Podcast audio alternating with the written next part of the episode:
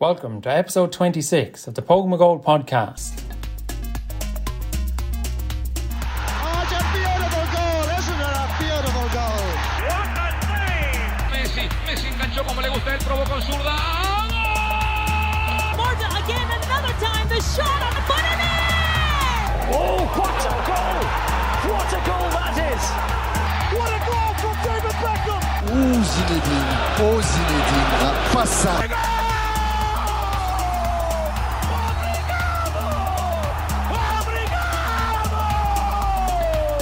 Different class.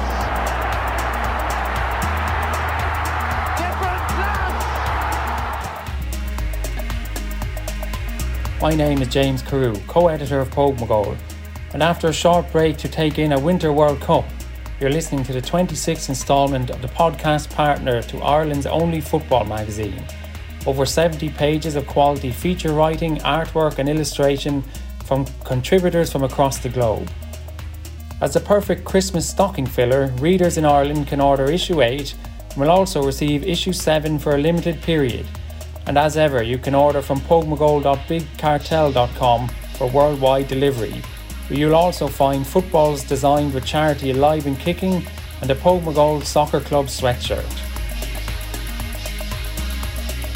On today's episode, we've got a World Cup and World Games special, and to help me, I'm delighted to welcome back two co hosts of the Póg Mo Goal pod in Taylor Gill and Joe Phelan.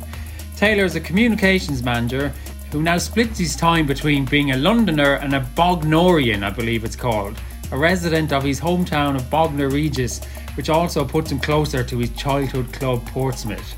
Welcome back, Taylor. Thanks, James. Quickly, we talk about Gavin Bazunu a lot on this podcast, and him having gone to Southampton, is he now enemy number one among Portsmouth fans as the big rivals? Yeah, maybe. I mean, fair play to him. When Harry Redknapp did that many years ago, um, he ended up coming back. So we've all got our fingers crossed. So uh, yeah, no hard feelings just yet. Okay, well, that's good to hear.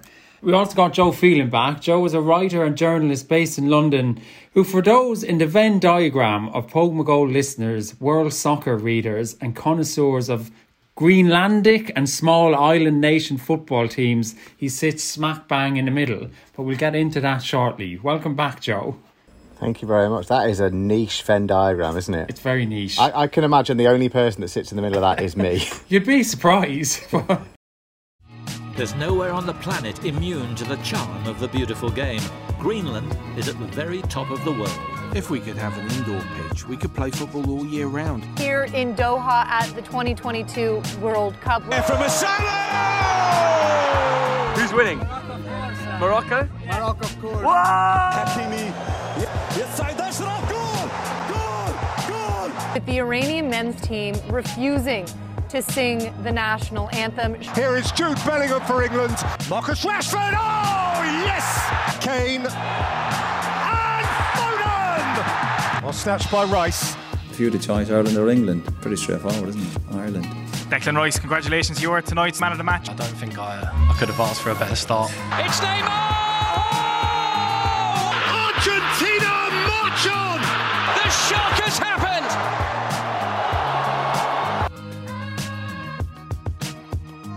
Gentlemen, uh, this is a World Cup special.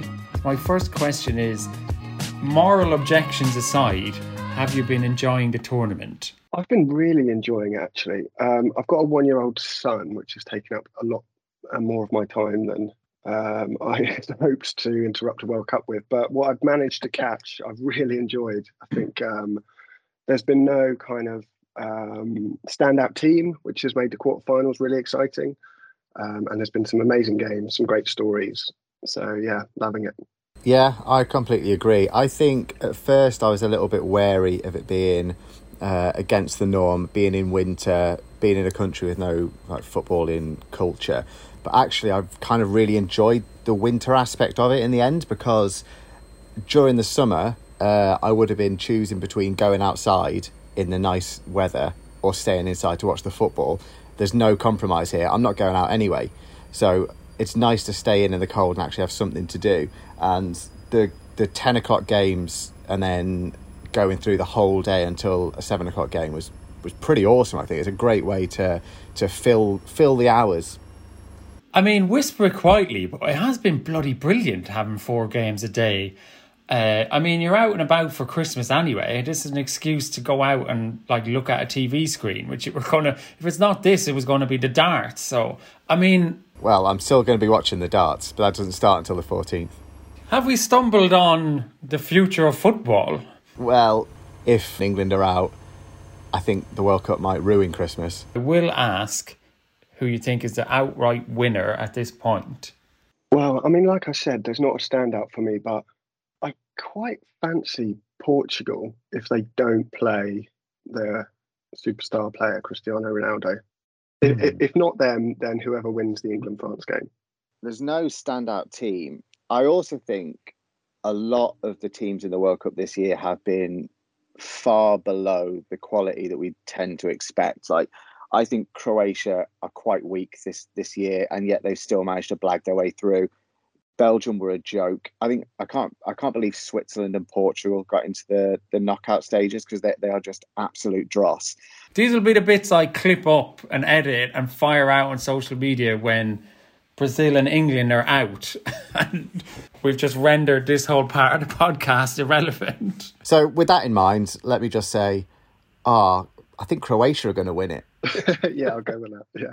Well, I had an interesting experience. I was in Berlin last weekend and the Argent- Argentina game was on the Saturday. We just happened to go into a bar where Argentine fans started to arrive and we got chatting to them, said, Yeah, this is like the base. This is the Argentinian fans' base. It was also a Borussia Dortmund kind of fan club bar. So we said, this is going to be amazing. We're going to watch the game with a load of Argentinians, and the place packed out. The game got underway. It was like a church. I just couldn't believe it. The, the, the, I don't know where they're very tense, but it was just, it was really interesting experience that I've watched a lot of games, World Cup games with different nationalities when their team is playing, like English people, uh, USA, Brazilians, Germans it's really interesting to observe the dynamics. I mean, I think Irish fans are far more intense because we cheer. We're just so like happy to be there, and uh, there's so much pressure and riding on it that we cheer like when the defender kicks it into row Z, or there's a tackle, or there's a throw in. Whereas the Brazilians, for example, don't really react until the ball is near the opposition goal and someone does something fancy this is really. I, I, I pointed this out to Key, the other the other half of Pogue goal and he said, "Yeah, but Brazil have won it five times, and like Germany have won it. They, they expect to get." to the quarterfinals, the semi-finals, the final, and, and maybe that's the reason. Don't know if you have any thoughts on it. Well, I, I, yeah, I agree. It's all about expectations, isn't it? Because I think Taylor and I, being England fans, even though we've got to the final and the semi final of the last two major tournaments they've been in, I still don't expect anything from England. I think England could get to finals for 20 tournaments in a row, and I'd still go into the tournament feeling pessimistic. So I'm still happy when England go one up against Senegal. I'm, I'm still absolutely buzzing about that. Whereas in, uh, the Argentinian fans, they have a different set of expectations because they know they've got the best player in the world, but they know their squad isn't anywhere near up to Messi's standard. So, I, how do you go into a game knowing that? Do you expect to win because you've got Messi? Do you think it's a failure because they almost feel like they're letting Messi down by not winning a World Cup, and then therefore he'll never be in the upper echelons with Maradona and, and Pele? Where and whereas Brazil, they're going to win it it, like if you're a Brazilian fan, you know they're going to win it in your lifetime, right? If it's not this World Cup, it's the next World Cup. And I know the last time they won it was what twenty years ago, so that's quite a long time ago. But they're they're always going to be there or thereabouts, aren't they? Whereas I think Argentina being a smaller country, and they've got this not even a generational talent, just like the the greatest footballer who's ever lived, and they're like, where's where's the next thing coming from? If if they come go when they go into the next World Cup, there's no Messi. They're not going to be anywhere near the favourites. Looking at their squad, like their their best two players, you'd say at the minute, Messi, Di Maria.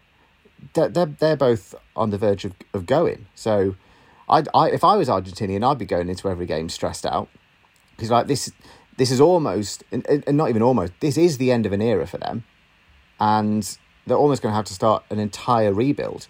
Whereas it's I don't think that's quite the same for for any other uh, big team. Maybe maybe Belgium, but even Belgium don't have the like the history of of football in um, like triumph that Argentina have.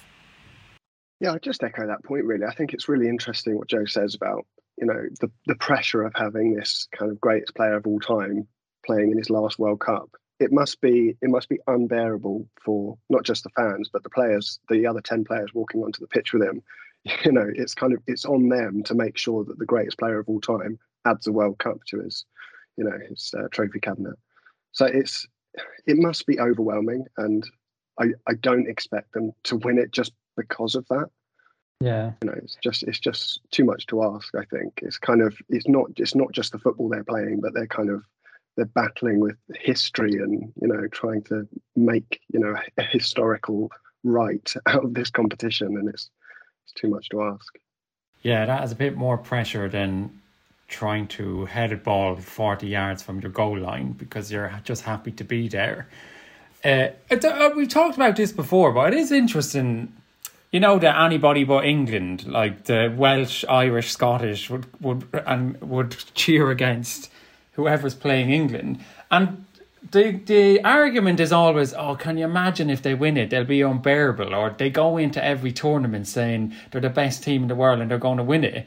But that's it's just not true. Like you you've both said, and Joe said it today. You've said it previously, Taylor. Like England fans go into tournaments completely pessimistic. They say, "Yeah, we will we might get to the quarterfinals, and then we'll go out."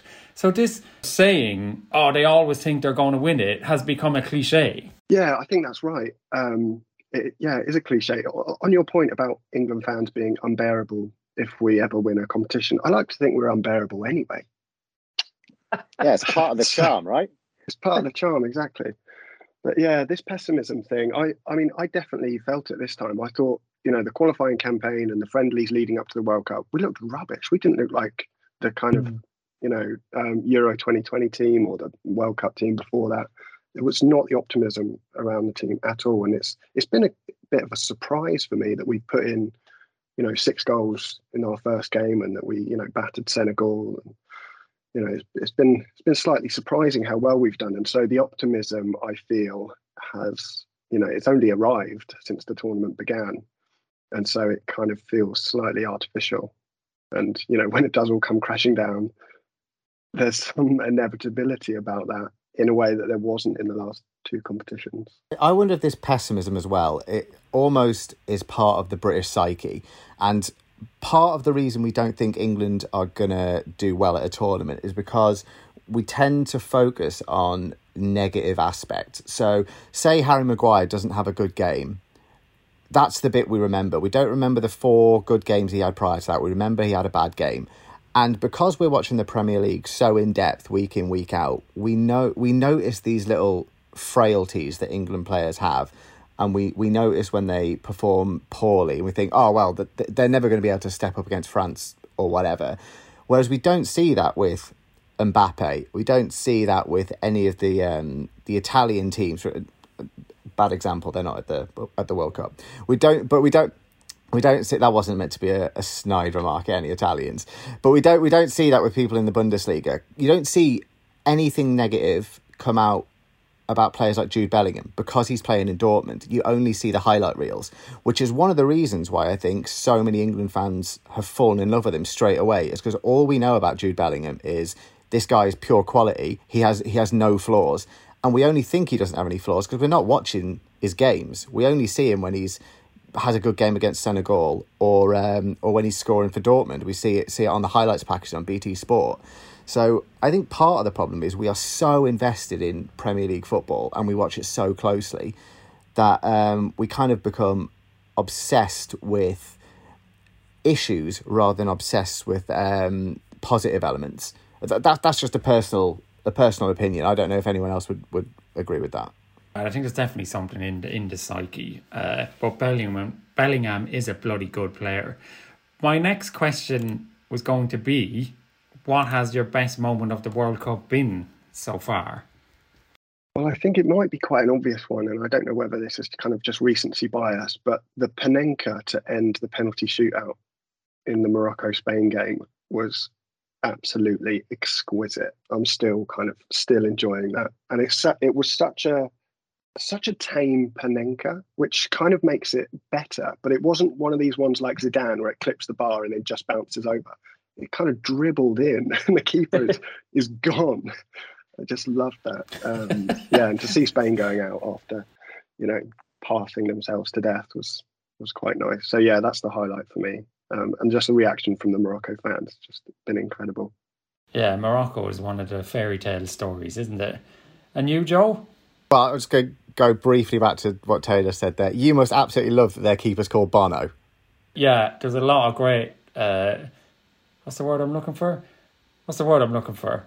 There's a lot of jokes going around. Let it I was never gonna. I was never gonna plump for the idea that you'd forgotten the word joke. I wanted a better word. Bono had the edge in the penalties. That was my favourite. Oh, that is very good. Joe, what has been what has been your moment then? Um, oh, this it, it's going to sound like I put zero thought into this, but Bellingham's first half performance against Senegal is. I would. I, I'm not. I, I am known for exaggerating, but I would say that is the best in, individual performance I've ever seen from an England player. I, I, I can't remember seeing anything like it. I can't remember seeing anything like it. It reminded me of the time when um, uh, I'm a Tottenham fan as well. It reminded me of the first game where Gareth Bale stepped up against Inter Milan, and he just genuinely looks like the only world class player on not not just even on the Spurs team on the entire pitch. And I know I know it's only Senegal. They've got some good players. They're not a world class team, I would say, but I have just never seen a player who can do. He, he plays. He reminds me of when Moussa Dembele when he used to play at Spurs mixed with Yaya Toure. Uh, I think he's a combination of the two. He's just got power, strength. He's got an incredible vision. He can tackle well, and he he he just is always in the right place. And England have never had a player like that. I don't think. Like even prime Gerrard and Lampard, um, I, I would I would choose Bellingham over them from the from the, the golden generation. And I know that's that's ridiculous. He's nineteen. I've seen him play what five games. I think this England squad is going to be built around him for the next 10 years 10 15 years i think i think he's that good uh, and even when Rooney was coming through and when Owen was coming through, they were incredible players. They didn't bring me the amount of joy that Bellingham does. Just seeing Bellingham charge forward, you think, God, something's going to happen here. He is just so good. And the fact that he's so good frees up people like Kane and Foden and Mount, Grealish, whatever, to do their own little thing as well. It's so beneficial to have a player like that. And you see, like you see how Mbappe can just grab the game by the scruff of the neck. He goes, "We're not scoring it. Give it to me, and I'll I'll do something magical." Bellingham can do something similar, not with the same degree of technical flair, but he can just break up games and make it so that the, the flair players have got way more space than they normally would. Um, they're further up the pitch than they normally would be, and I I just think seeing that, I would I think we'll look back on that in a decade's time and say that was the emergence of Jude Bellingham was that first half against Senegal and I think I think he's just a special player. Yeah, I think his um his play for that was it the Kane goal where he he gets the ball inside his own half, knocks it past a few players, and just kind of like when you see Messi go past a player, his legs are going so fast. But Bellingham, yeah. he's so tall, he's almost like mm. Zidane the way he just like glides forward, slips past people, plays the perfectly timed pass. It was absolutely beautiful to watch that. And he's only nineteen. And I love the fact that he's gone to Germany and he's captain of Dortmund, or certainly captain Dortmund in a number of games this season. At 19 is incredible. My, my moment is probably there was a lot said about protests in advance of the World Cup, but I think the Iranians not singing the national anthem was massive. Like we don't know what's going to happen those players when they go home, but it was incred it was incredibly brave, and I think that will be a moment of, of this World Cup. Um, My other was uh, what came the videos that came out recently. I don't know if you saw it. The pundits five aside, and Roy Keane scores the winner, and he whips off his top, goes running round, does a little kind of a jig jump in the air over a wheelie bin or something. It was just yeah, he's he's a he's not an unemotional robot. it was funny to watch. Do you did you see the interview with him a couple of days ago where someone asked him what his favourite bit of uh, USA '94 was, and he said it was the first time he'd ever been to a water park. The water park was called Wet and Wild. yeah, he absolutely loved that. Yeah. It, it's just it's so funny when um, when you when you see him one day complaining about dancing, saying there's there's too much emotion in this squad, they need to chill it out, and the next day you see him whipping his shirt off and jumping over a bin it's hard to it's hard to marry those two different parts of his personality. Yeah, there's a huge Brazilian population in Ireland, and he's he's not doing any Brazil Ireland relations any good with his comments. From from from a, an Irish perspective, James, do you think he is playing a part now? Do you think he's playing the role of Roy Keane, the the curmudgeon, or do you think that's his actual uh, uh like personality shining through? Because it seems to me like he's almost just like mocking himself now. Uh, genuinely, I think I think that's genuinely him. I think it's his genuine personality, and he's he's a very funny man. Lots of people say it. I mean, Micah Richards says it all the time. Micah Richards says he's one of the funniest people he ever met and one of the nicest people he ever met, which is I think is great for Roy Keane's public relations.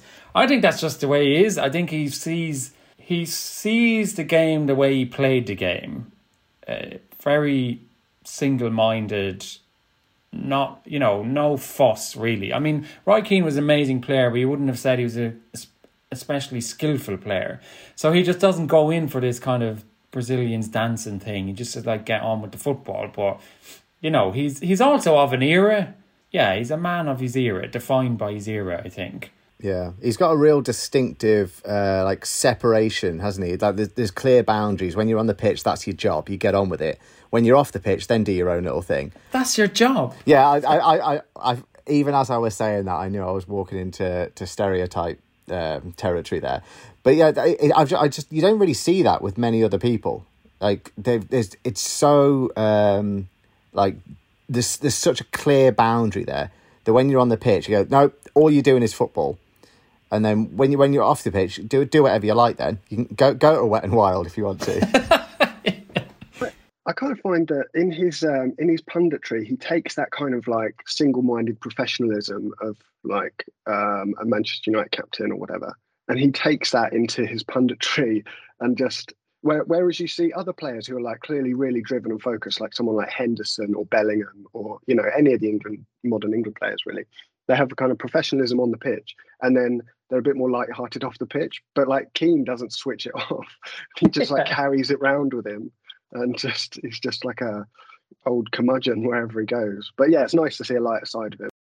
So we mentioned at the top of the show, we're going from the heat of Qatar to, I guess, the snow-capped mountains of Greenland. Is there snow-capped mountains in Greenland, Joe? They're, well, they're certainly ice-capped. There's there might be snow. Yeah, there might be snow on the odd occasion, but it's predominantly ice. It that is one icy place. Eighty percent ice is Greenland. Uh, no greenery. Joe has written for World Soccer. You're kind of like their Greenland correspondent for World Soccer magazine. Tell us about the the articles you've written and what it was about Greenland that intrigued you.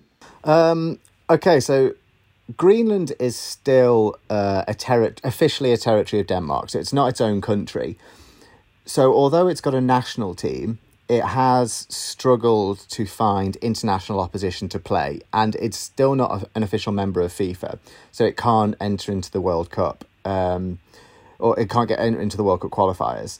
But they've got a coach called uh, Morten Morten Rutkjær, who's from Denmark, and he has sort of taken on this position of trying to turn the Greenlandic football team into a professional team. And there's only 56,000 odd people who live in Greenland, so it's pretty hard to, to pull together a, a team that's um, of any quality. The, the only player they've ever really had that was internationally famous is Jesper Grønkjær, and he represented Denmark. So he chose to represent Denmark because there was just if you choose Greenland, you're you're basically banishing away your international career. But Greenland have got this.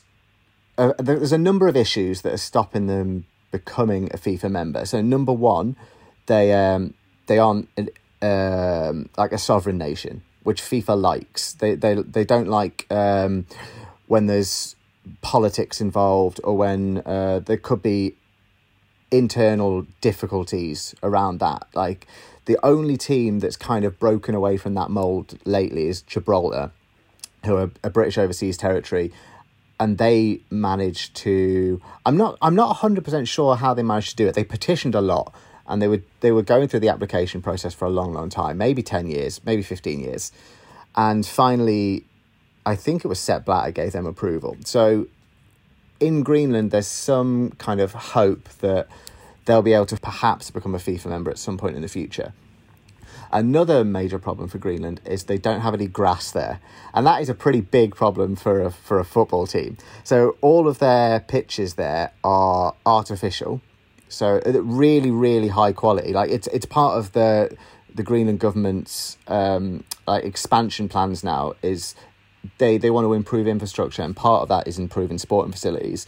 So there's a lot of five G pitches around there in pretty. Uh, you, you've seen the pictures of them in pretty scenic locations. Like they look amazing, but um, but the, there's there's a couple of issues around that. They cost a lot to maintain, um, and there's not many players to play on them. Although saying that, they, they've got the high, they've got the highest number of um, registered football players of any of any country in the world. I know it's not officially a country, but to all intents and purposes, it is a country per capita. So a lot of people there want to play football, but still, there's only a pool of fifty six thousand. So that that's quite small. Uh, another problem is they don't have an official national stadium. So um, to be accepted into FIFA, you have to have a place to play your home games. So at the minute they play basically on the same place where they train um, in uh, the capital Nuuk. It's at a sports centre, and the pitch is really good. There's no stands. They they say the official capacity is two thousand, but that's only because if you crammed two thousand people together around the sidelines, that's that's the max that would be able to see the game. So that that so there's but they they have uh, planning applications for a stadium called the the Ar- Arctic Stadion, which in English means Arctic Stadium, and the yeah, um, yeah. but the plans for that came through uh, just prior to the pandemic hitting, and Greenland was hit. Well, everywhere was hit quite hard with um, with the pandemic, but there was very very little funds to put towards a stadium beforehand, and then after the pandemic, they were like, "This is just not a priority. We've got loads of other stuff to sort out first. So the the plans are still there, but the construction hasn't hasn't started. But they they they are playing a lot more games away from Greenland at the minute. They've just done a tour of um, Denmark. They've done a couple of tours of Norway. They they've gone on some trips to Spain to play a lot of local teams. So they're they're playing Premier Division teams from Norway, um, like second string teams from um, from Spain. But it's it's all experience that they would never have previously got. So they are definitely moving in the right direction, albeit uh, very, very slowly. Uh, if you, if you want to make a pun, you could say they're moving at a, a glacial pace. They're moving they're moving very, very slowly, but in the right direction.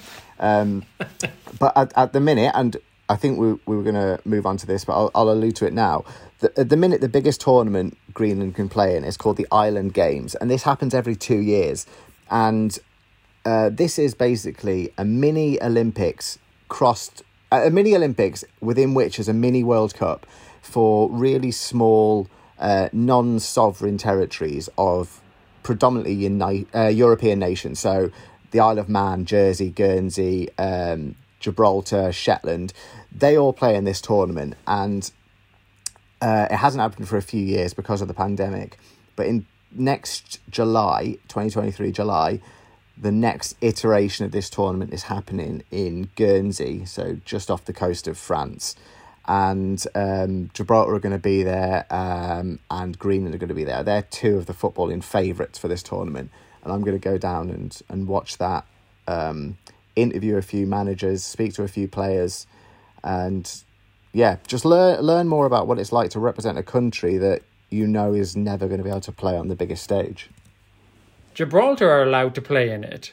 I, I don't I I think there's certain rules um, around Gibraltar's participation, so they are still allowed to play because they're an overseas territory. But I think they aren't allowed to play any of their players that have represented them at full international level. I'm not I'm not sure of the of the proper regulations around that, but I th- I think that's the case.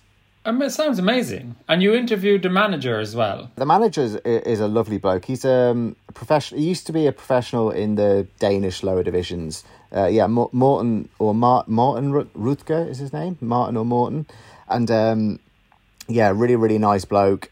Incredible dedication to Greenland. Like he still lives in Denmark, so he still has to fly over to Greenland, which is it's not an easy trip. There's only something like three airports that actually fly to Greenland. There was an there was a really good documentary I watched in recent weeks. I think it was on Sky about Amer- American Samoa who lost the highest ever defeat to Australia. I think it was thirty three or thirty two nil.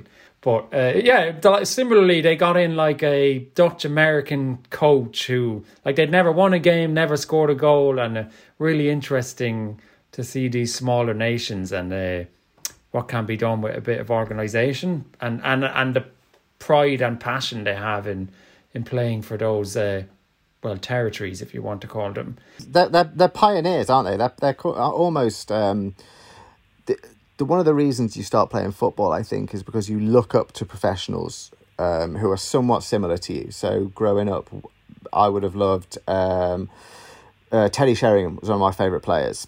He plays for Tottenham and he was English but people from Greenland have never had that before. They've never had an idol to look up to who they can say, "Oh, he was born in the same place as me. If he can achieve that, then what I can achieve that." So, these guys are, um, yeah, that you need this first generation of talent uh, to then ultimately bring success in the future. So, what they're doing is, is pretty pretty amazing, and they're they're essentially doing it for for their kids rather than for themselves.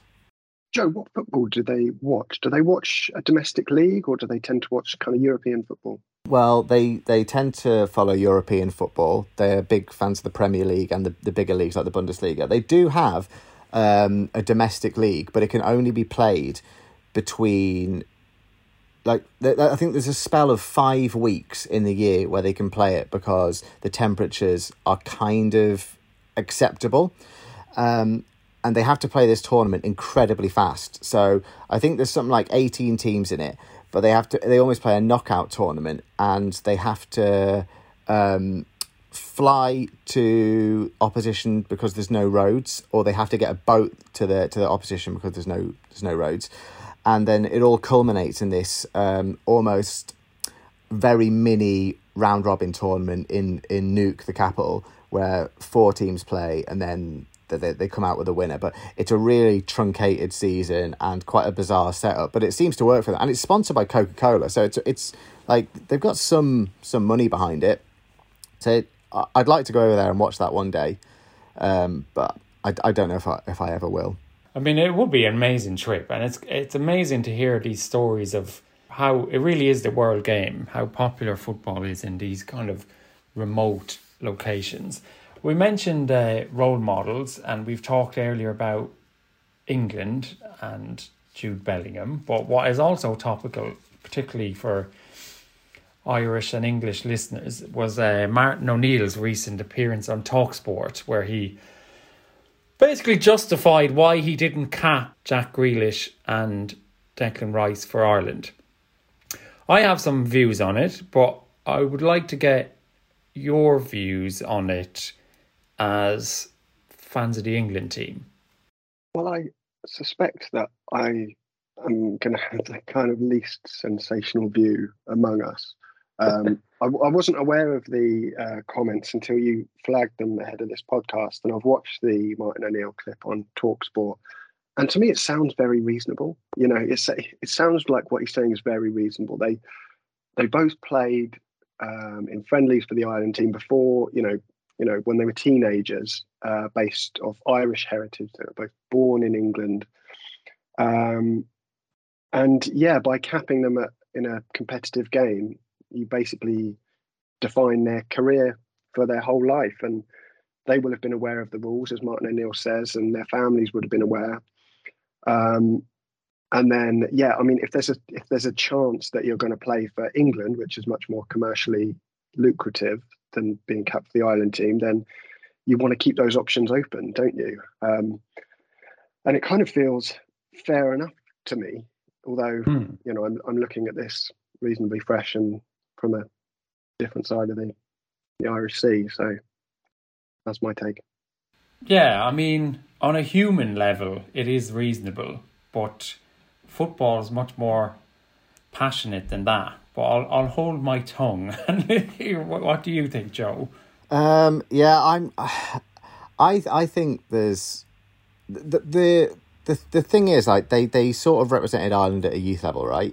But they they would never have considered themselves personally Irish. I don't think. I don't think they were they ever would have said they were Irish ahead of being English, which is almost the the problem the Irish national had, or uh, not not not the, not the, the problem necessarily. This is almost the way the the Irish national team has been formed over the last twenty or thirty years. Is they don't necessarily take in people who deem themselves Irish. They take in people who have got Irish ancestry who weren't good enough to play for England, and I, this is this is coming from someone with I, I I've got an Irish background, but I've got my dad's Irish, and that that just seems to be it's always going to be an issue for Ireland being such a small nation and having such close ties to England that there's always going to be this this crossover where players can choose to play for one or the other. The only reason someone would choose to play for Ireland, I think, is to is because they don't think they're good enough to play for England, which is a, like a sad state of affairs. But the, maybe the problem is that Ireland ha- it it needs to start picking players who want to play for Ireland because they're Irish. Like there's there's no point looking for these these loopholes where you go, oh my my this person's granddad was from was from Cork, so they can represent us. That shouldn't be why you represent a national team. You shouldn't do it because as a um, oh th- this is a secondary option because my my first choice hasn't worked out for me. You should pick someone because they want to play for Ireland above all else. If they were offered the chance to play for England, they'd say no because they want to represent Ireland. And I know that's hard because it's a country of of what three and a half million against England, a country of sixty five million. You're always going to have a worse um, pool of players to pick from, but I, I, I don't know. It just seems like a flawed way of picking a national team, and it's worked in the past when people like Andy Townsend were playing, and now the the policy has almost come back to bite them a little bit because there there's no um, like great academies in Ireland, and of course there wouldn't be. There's there's no massive teams there, but it just seems like if you are hoping to build your national team on offcasts from other national teams, it's just not a very good way to build uh, like a, a team identity, culture, um, anything like that. And then something like this will happen. Like it, it's a, quite annoying for Ireland that two people did it in ex- uh, basically exactly the same time, and they were both incredibly talented footballers. Apart from Declan Rice, who this is another point I think is awful. So you can take him. I I don't don't like him at all. I think I think he's a joke. I mean, I don't disagree with anything you have said there, both of you. And they are English, and they would have growing up dreaming of playing for England. And if they, if that perhaps wasn't on the horizon, and you have a chance to play international football for a country that you know you might have strong Irish roots in your family, you say, "Yeah, I'd love to represent the country of my grandfather," for example. Yeah, I don't have any problem with that. I I have a I do have a slight bigger problem with Rice, but I'll go on to that. I do have a problem with Martin O'Neill's kind of post rationalization of this. On a human level, he said, I'm not going to define this kid's life by picking him, sticking him on for two or three minutes in a competitive international, and therefore denying him the chance for playing for England. But he's the manager of the Irish football team. To go back to Roy Keane, that's his job. You pick the best players. If they if they decide they want to pull on the green shirt at whatever level, but well, no, let's forget about underage level, but specifically Declan Rice. Declan Rice played three senior internationals for Ireland. He was man of the match in two of them. He was only eighteen. He was on the bench for competitive qualifiers, and that's what O'Neill conveniently left out. He picked him for the qualifiers. So if he didn't want to pick him because he would deny him the chance to play for England, pick some other kid from Donegal or Cork or Wexford or Kilkenny who does want to play. Don't put him in the squad for a qualifier, a competitive game, and then cop out because uh, I don't want to deny this kid playing for England. On a human moral level, that is a nice thing to do. But all's, all's fair in love and football.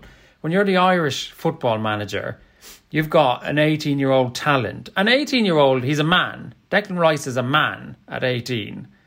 He, he knew what he was doing, and Martin O'Neill contradicts himself when he says they knew the rules. They did know the rules. If you decide to put on that green shirt, you know the rules. You know you could be picked in a competitive. So I don't accept I don't accept O'Neill's I think as as a human nice thing to do, yes. But I think there's another element to it. I think and you've kind of touched on it, Joe. Yes, players picked Ireland because they weren't good enough for England. But that shouldn't be the standard you hold yourself to. That shouldn't be the standard Irish people hold themselves to. So I think O'Neill, there's the commercial aspect but I think, again, like that's kind of a disgusting reason. Yeah, I'll let you play for England because you'll win, you'll make more money, you'll be more marketable. It's like, yeah, you're the manager of the full Irish football team. What's that got to do with it? Okay, you might win a World Cup with England. That's different. I think O'Neill did this because deep down he accepts Ireland is an inferior f- football nation to England. So he said, I'm not going to deny this kid because I don't rate the Irish team at the same level. Now, from an outside perspective, you could say, yeah, that's true. But when you're an Irish person, and this is the manager of the Irish team, should you not hold yourself to better standards to say, we're, we're, we are on an equal footing? We're on an equal standard to England. So frustrating, yeah, because you, you want the national team manager have, to have the best interests of not just the current iteration of the national team at, at the forefront of his mind, but you know future generations of the national team. And if you've if you've got a chance to you know bring this potentially world class, I know Jeff will disagree, but you know he's he's you know he's starting World Cup games for England now, so clearly he had some potential there. If you've got a chance to bring him in, and he sat on the bench, so presumably then if if there'd been you know a couple of injuries in that game and Declan Rice had been thrown on, he'd be part of the Irish national team and he wouldn't be part of England today. Precisely. Yeah, it's strange, isn't it? It's strange that if Declan Rice was so keen to play for the England national team, he even allowed himself to be in the position where he was sitting on the bench for a competitive game. And that was O'Neill's argument that these kids wanted to play for England. And I do understand, like Gareth Southgate was in his ear at the same time. So it's like, look, maybe he said, come join, come with us on the Irish team, get a feel for it, see if you like it. I mean, I, I just think I mean, uh, Stephen Kenny would have capped them both precisely to get them for the Irish team. So there's the, mor- the moral question around that. I don't think anyone would raise any moral questions if he had capped them both. And we'd have them now. Here's a question. What do you think would be different about, you know, the modern day Irish national team had they had Declan Rice and Jack Grealish available to them? Do you think it would make, make a big difference in that they'd be, you know, qualifying for tournaments more frequently. That's, I mean, we'd be a hell of a better team. We'd have built a team around Rice. He was 18. He was man of the match at two games. He would have been hailed as the new Roy Keane. We'd have built a team. Grealish, I, mean, it's argu- you don't know how they would have developed. I mean, they may not have even got the, the club moves had they played uh, for Ireland. So I don't have a huge problem with Grealish. I mean, it was underage teams. I mean, look, God loved the kid. Jack Grealish probably still thinks he's playing for Ireland. They're just wearing the away kit. I've a, I've a bigger question question mark over Rice. And I think what grates with Rice too is when he does like I think it was before the last World Cup. He does a documentary on BBC about like what it means to play for England, what it is to be English. I mean, have a bit of self awareness. I mean, have have a bit of self awareness that you have jumped ship to Ireland's biggest rivals also. And I think the other sad thing is can he not now celebrate his Irishness and those Irish family roots? I mean, he'd probably say his second team is Ireland. So that's the that's the other nasty side to it. Is that like, can we not still celebrate the fact that he's a British Irish person as we would an Irish American? But yeah, that's my that's my rant over. It's more directed at O'Neill's attempts to rationalise it and that he didn't really he didn't do all he could in the position he had. Uh, I'll, I'll leave the last word to Joe to say why you don't rate him. I will say I, I saw him in a, I saw him live twice last season, and he was exceptional in the first game. And in the second game, West Ham lost to Brighton, and he just disappeared for the second half. And I, I just I question, I question if he is that player. I just have never been impressed by him. I think his job is to like clean up mess and sort out the middle of the park. He does that fine. He doesn't do it to a standard where I think he's exceptional. I think there are countless players that could be in the middle uh, in, instead of him. I would still pick um, Kalvin Phillips ahead of him. Um, I would pick Jude Bellingham ahead of him every day of the week. I would I would rather have ten players on the pitch if one of them's Jude Bellingham rather than having eleven players on the pitch and one of them is um, uh, is Rice.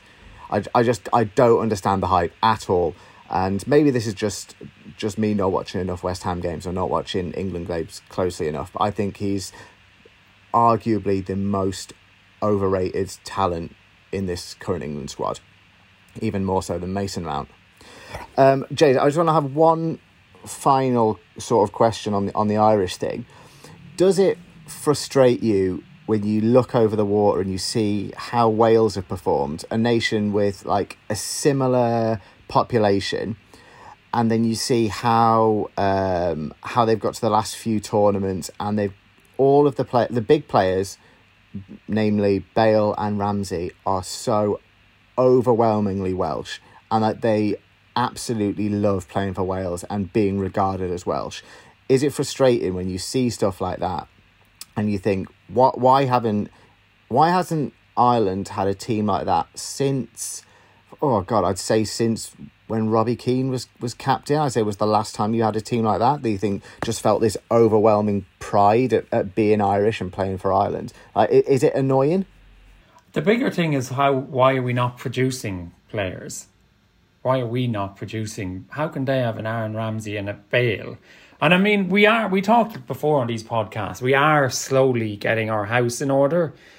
And you do see the Irish national team full of like young teenagers now, but we're trying to overhaul our structures at home. Uh, someone pointed out to me that when Ireland were qualifying for tournaments, the likes of Wales and Northern Ireland were full of championship players and below. And now that's us and we are reaping the whirlwind of disastrous management by the FAI in in our country.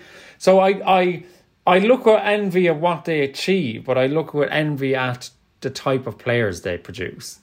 Yeah, but I I guess like tied in with that as well as you're saying that like the Ireland team is currently not not at a great standard, and does that mean do you think that any player who's got ambitions of playing at a World Cup, if even if they're if they even if they're born in Ireland, the heritage thing often goes two ways. So they will often have English heritage. So do you think they would ever choose to play for England over Ireland, regardless of whether they regard themselves as as um as Irish, just on in terms of to of their career potential? I mean, we've seen it in cricket. We've seen it in cricket. So Eoin Morgan, born in either Dublin or perhaps Wexford, played cricket for Ireland, and then went to captain the England team, won the World Cup with the England cricket team. And that sport was it was a little bit more like that's like his chance to play at the very top level, like his chance to go to the Premier League and make a career out of that sport. But there is that Irish thing of like you know, the traitor, and, and that will always be there, and that that's history. And Declan Rice is getting that, um, and I do think it's sad that we can't celebrate them as British Irish people. as a as the same way we would Irish Americans. Yeah, I think as football fans, we read into these things a lot more than than the players think about it when they, when they say it. Like they're they're hauled in for these media presses, and they said, right, what we're going to talk about is how great it is to play for England. Go, and then they just reel off this spiel that they've been taught by their PR teams and they've been given by their their management uh, since uh, if you're someone like Declan Rice you've been trained to talk in front of cameras like this since you were 17 18 so he's been doing it for 4 or 5 years now. He probably doesn't even really know what he's saying. He's just he's just saying what's expected of him uh, something that's not going to be controversial unless you're Irish and he's he's just trying to get it over and done with. Give him a little, a few little sound bites like, "Oh, we're having a great time here in Qatar. The team unity is wonderful." Like that goes on the front of the Sun. You've done you've done your job. They're not thinking about that. They're finishing that press release. They're going outside. They're training. All they're thinking about is playing France. Anyway, we'll move on from Rice, but uh, as it's coming up to Christmas, Joe's got a quiz for me and Taylor to uh, participate in. So, what I would like you to do is I would like you to each name a country that has hosted the World Cup. Once you've got it correct, it'll move on to the next person. No repetition, and I'll give you 10 seconds to, to think of one. Otherwise, the other person wins. James, you go first. Go. Qatar. Oh, very nice. Well done. Um, this might need a bit of uh, clarification on the rules, but I'm going to say Japan. Japan, correct. Korea. I'd like some clarification on that. South Korea. Correct. England. Correct. Who won that one? I never seem to remember who won that one. Uruguay. Correct. Mexico. Correct. Russia. Correct. USA. Correct. Brazil. Correct. South Africa. Correct. France. Correct. Argentina. Correct. Italy. Correct. Getting down to it now. I can't remember now. Spain. Ooh, yes. Correct. Uh, Germany. Correct. I think there are four left. I have to edit out this pause. You're just going to have to plump for one now. Three, two, one, go. Lost. Okay, James, this is your chance. You can win if you get this right. I can't think. Chile? Chile is correct. Oh, well done. The the four outliers. I'm not sure if you mentioned Italy. But Italy is one of them. We did say Italy. Okay, fine. Okay, there's only three more then. Uruguay. I said that. Shambles. Oh. Okay, sorry. Uh, okay, I fucked it. It's Switzerland and Sweden are the only two that weren't mentioned then. Okay. Ah, yeah. Brazil won in Sweden. The Swiss. Okay, Switzerland hosted the World Cup in. Oh, come on, everyone. It was the 1954 World Cup. And who won that? Brazil? Brazil. Germany. And who was the top scorer? Muller. No, it was Sandor Kocsis from uh, Hungary. And how many goals did he get? Six. Six. 11. Impressive. 11? Wow. Yeah, it's good going, that. And what was the average yeah. attendance per match? 2,000. All stood around a, a, a fence, a wire fence. Taylor, any any update from 2000? Uh, I'll go 100,000. Oh, somewhere in the middle. It was 29,000 per match, which is actually not bad for 54 in Switzerland. Good quiz, Joe. I really should have put more effort into remembering what people had said, but I thought I'd be able to do it in my own head. And then 17 is actually just too many variables. Well, gentlemen, we come to the end of our World Cup special. It was great to have you both on again. I'll wish you a Merry Christmas, a Merry World Cup, Happy New Year, and we will speak soon. Thank you, Taylor. Cheers, James. I'm going to go stick a tenner on Declan Rice, man of the match. and you, Joe? Yeah, thank you. I won't be doing that. right, thanks, James. Best wishes. And that's it for the latest episode of the Póg Mo Goal podcast. Subscribe wherever you get your pods and toggle back for previous shows. And order your copy of Ireland's only football publication online at pogmogoal.com. Join us next time on the Póg Mo Goal podcast.